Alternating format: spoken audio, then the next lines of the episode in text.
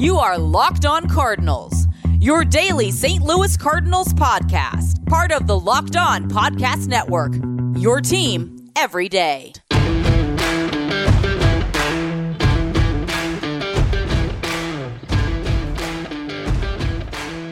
Hello and welcome to the Locked On Cardinals podcast, part of the Locked On Podcast Network. My name is Lucas Smith. Today is Tuesday, December the 15th of 2020. Moving right along here in the month of December. I am the St. Louis Cardinals mega fan Lucas Smith. Thanks for tuning in today, ladies and gentlemen. And once again, every day you tune in, I greatly appreciate it.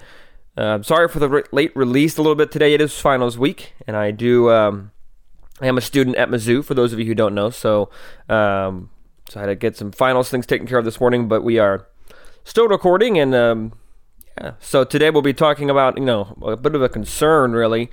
Are the Cardinals moving too slow in terms of the offseason? Mozeliak was commented recently as saying, December's going to be the new January, or January is the new December, rather, where it's going to be a little bit of a slower market, but we've still seen teams make moves, especially in the winter meetings. And so I'm just kind of here to ask the question and kind of talk about, are the Cardinals moving too slowly?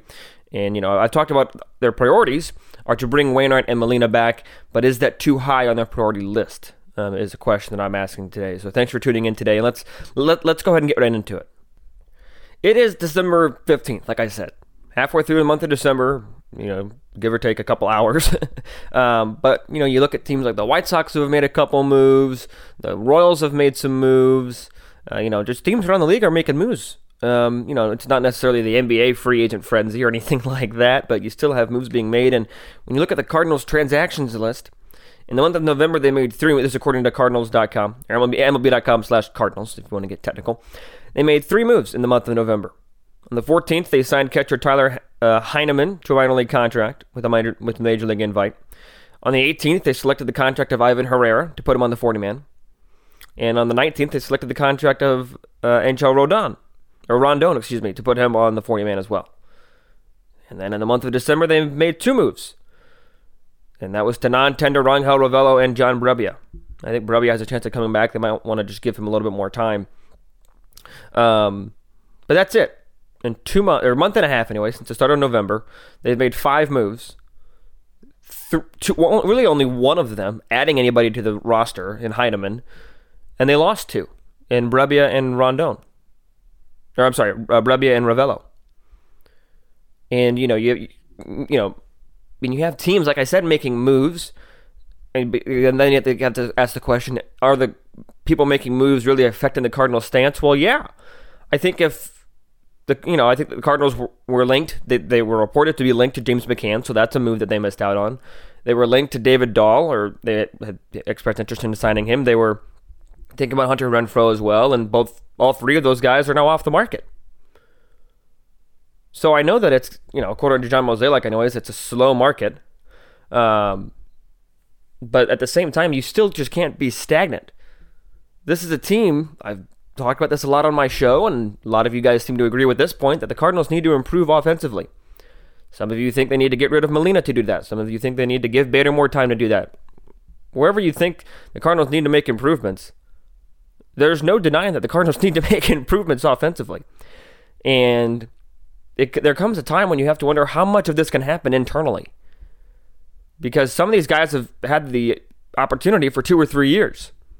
2020 maybe being their first time with full playing time when you look at somebody like a Tyler O'Neill. But still, it's getting to be that time where the internal options are only giving you so much production. And if the Cardinals are just going to sit around and wait and do nothing this offseason, which as of right now, that seems to be what their plan is doing, then that's a big concern for me for 2021. Because David Dahl signed a 1-year, $3 million contract. $3 million to get probably... One of the top non-tendered free agent signings out there. High upside. Had Ryan Lattaca on the show last week talking about him. So really high upside on him, and he's gone for a year, $3 million. Hunter Renfroe signs a deal with the Red Sox. Now Renfroe, I'm not saying I didn't do a whole show on Renfroe because I wasn't super high on Renfroe, but he was still an option that was being floated around. Now is it time to push the panic button and just completely go berserk? No, I understand the Cardinals have a lot of options still. Peterson's still out there. Schwarber, Rosario. You know, if you want to dream a little bit, you got Springer, Ozuna, Real Muto. All these guys are still out there. I get it. But we've seen this happen in the past. Yes, the Cardinals made a trade for Marcell Ozuna 3 years ago. I thought that was a good move. I think Marcell Ozuna served his purpose. I would have rather him come back than he left, but I thought that was a big move for St. Louis at the time. I guess maybe that was 2 years ago, my fault. And then last year, the Cardinals trade for Paul Goldschmidt. 2 years ago. Cardinals trade for, ahead of the, Following the 2017 season, Cardinals trade for Ozuna. Following 2018 season, Cardinals trade for Paul Goldschmidt. Two good moves, especially the Goldschmidt. I think the Goldschmidt move got a little bit more positivity because, you know, I think Paul Goldschmidt is a little bit higher caliber of a player overall, and especially at the time of the trade. And those are great moves, but I mean, there, you know, Mozeliak kind of complained about fans saying what's next and always asking what's more, but the fans do have to ask for what's next. Because this baseball game is ever evolving, the business is ever changing, time moves on, things pass. You can't just make one move and expect a fan base to be happy for 4, 5, 6 years. That's not how championships are won. That's not how the Cardinals have won championships. I've been on Locked On MLB a lot talking with Sully and how the Cardinals seem to produce talent years in and years out, and always have that one guy. You know, it was Albert for a while, then Holiday, Beltran, Molina for a couple years there. Now it seems to be Paul Goldschmidt is the guy who they seem to think is the guy. But, you know, the market is moving slowly. I get that. I will acknowledge that. But that doesn't mean the Cardinals... That's not an excuse for Mozeliak and company not to make any moves. Cardinals need to start getting busy here because the 2020 season is past.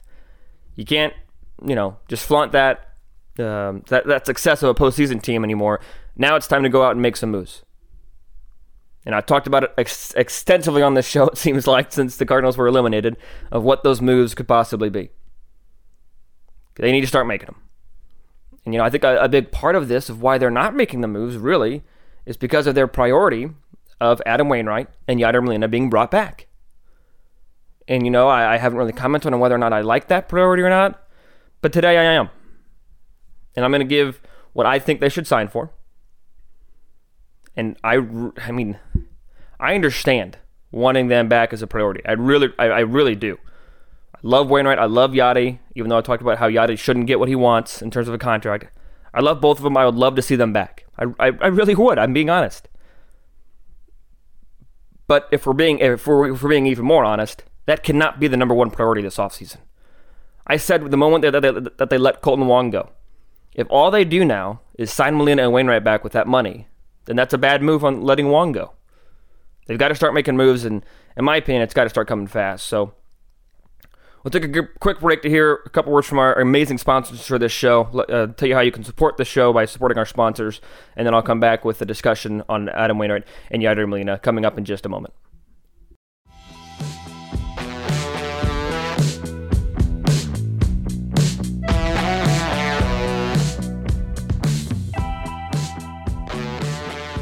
So be sure to tune back in tomorrow, taking a little bit more look at why Andrew Kisner is not such a bad option. I know I've talked about how, you know, the Cardinals might want to think about if he's the right option, if, you know, just because of the major league results aren't there. But he has put up really good results at the minor league level with consistent playing time. And I really think that, you know, consistent playing time is important when you are looking at, you know, major league talent and if they're ready or not. But, let's look at the contract, because Yadier Molina signed a 3-year contract for $60 million following 2017, for after 2017 season. So he made, this is all according to Spot Track, from his age 35 to 37 seasons in 18, 19, and 20, he made $20 million. $20 million. That's fine. I was okay with the contract at the time. It was what it was. Adam Wainwright last year had a 1-year base salary of $5 million, incentives of $1.1 million. And I think he ended up making just over $6 million. Those are fine contracts. You know, this Adam Wainwright is a guy who just, you know, 5 years ago, back in 2015, was making upwards of $19 million. And, you know, 19 and a half was his top salary from 14 to 17, 14 to 18 rather. So you know, these are guys that have storied pasts. And I don't think anybody's disputing that. Even the guys, people who are saying that, you know, that the Cardinals shouldn't sign Molina. I don't think anybody's disputing their storied past, and I'm not either. So let's talk about the priorities right now for Mozeliak and company. Priority number one has to be the offense. There just can't be any other way around it. I know there are some people saying, oh, they need to get another starting pitcher. No. They have tremendous amounts of depth at the starting position, starting pitching position, and really the whole pitching rotation, from Jack Flaherty all the way down to Gallegos in the back end of the bullpen. I have little to no concerns about pitching. If their rotation, or if their pitching, starters, bullpen, all of it, looks the same starting day 2021 as it does right now, that's not a huge loss for me. You know, of all the times I say the Cardinals bet too much on their guys, I love when they bet on their pitching, because I think that they develop great pitchers, and I love what Mike Maddox does. You know, coaching doesn't do everything, but I love Mike Maddox, and I think he's done a great job with these guys, so I'll take our pitchers any day of the week. That's fine. I have no problem with that. Hitting seems to be something a little bit different, though. They just can't seem to get the right evaluation for a lot of these guys because they're just not producing at the major league level yet. So maybe they need a new hitting coach. Maybe they need some more time. Whatever it might be, they just need something. I know that. So for me, the priority, without a doubt, has to be offense. And when you're looking at where you can improve, you know, you're going to slot Goldschmidt in at first, DeYoung at shortstop. To me, right now, those are the only two that I'm comfortable saying, okay, you're going to start there, opening day 2021. Yes, Edman's going to start. Carpenter's probably going to start, depending on who they add. Carlson is going to start. I don't know where yet, though. Fowler's, I think, probably will start, but it's a question mark. Bader, depends on who they get. But Goldschmidt and DeYoung, they've got their spots in the lineup, on the field. They've got it, period. End of story. Everywhere else is a question. If the Cardinals add a second baseman, you move Edman to third. If there's a DH, Carpenter goes there. If you want to trust Bader in center field, Carlson goes to left. If you don't want to trust Bader in center, maybe you move Bader over. Carlson will start somewhere. But you can pretty much, pending injury, knock on wood, you can pencil in DeYoung at short, Goldschmidt at first. Everywhere else, you can make an argument for some sort of question mark somewhere. You really can. And for me, for my money, I want a corner outfielder. I've made that abundantly clear. The Cardinals have been linked to, you know, they're really the only guy that they've been linked to so far, Lindor a little bit, and James McCann. They're not getting Lindor, and McCann's gone. You know, there are a lot of talk in the agents, or in the, you know, in the baseball news business, that the Cardinals are good fits for these guys: Schwarber, Rosario, Dahl, who's now gone, but even Hunter Renfroe, who's now gone, but you know, nothing specifically being talked about. Peterson as well. But I just, for my money, the outfield needs to be improved. So for me, you know, you have to judge whether or not you want Fowler starting. Maybe he's more of a bench player, but I thought that he was very impressive where he went down with his injury or sickness, medication, whatever it was. I thought, you know, I'm okay with giving Fowler the shot in right field for one more year. I am. I think I have to see a little bit more from Bader in terms of if I'm going to give him the starting job 100% in center, maybe move him to left to keep Carlson in center. You judge the defense there. I don't know. But the priority needs to be the offense. And right now, the priority seems to be 100% on bringing back Wainwright and Molina. And that's a fine priority. For me, it can't be a priority number one. As much as I love Yadi, as much as I love Waino, this team has bigger holes to fix. This team needs an outfield bat. Someone in the outfield is going to have to take a seat, and that's a discussion for another show. But somebody in that outfield is going to have to take a seat, in my opinion, because they haven't produced well enough to earn that spot, and the Cardinals need to go out and sign a proven bat. I think for Yadier Molina and Adam Wainwright to be number one on the priority list is focusing a little bit too much on just bringing them back because they're lifetime Cardinals. And I'm not saying that, you know, it's just difficult.